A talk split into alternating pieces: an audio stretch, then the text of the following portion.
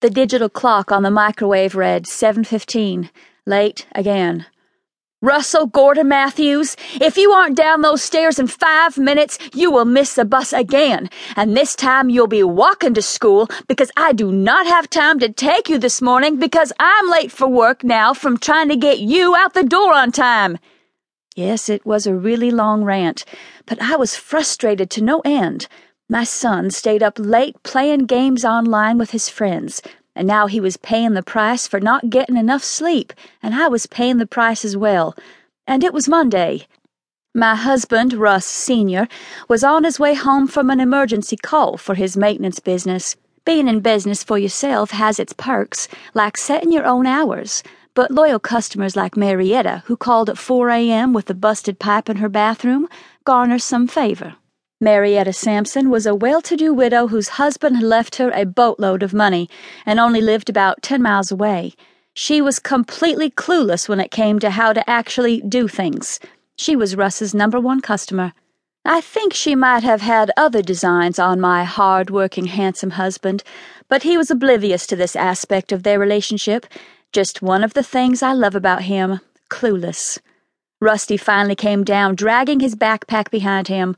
With his electric toothbrush going in his mouth and his earbuds from his iPod in his ears, he was the epitome of a 21st century teenager.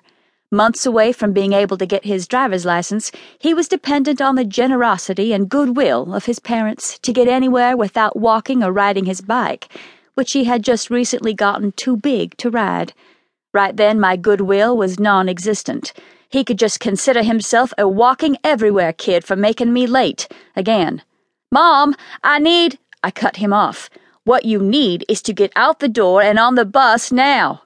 He came back with, But Mom, I really need it. My cell phone started buzzing. Need what? I shot back while checking the caller ID. It was Russ, calling to let me know he was almost home, I was sure. Good. He could deal with this kid. I was so late for work. I held up a finger, signaling him to stop talking while I answered the phone. A finger and a mom look got me the silence I was looking for. Hey, baby, everything okay? I said into my cell. I checked the clock on the microwave again. 7.25. Crap. I was gonna get a lot of grief when I got to work.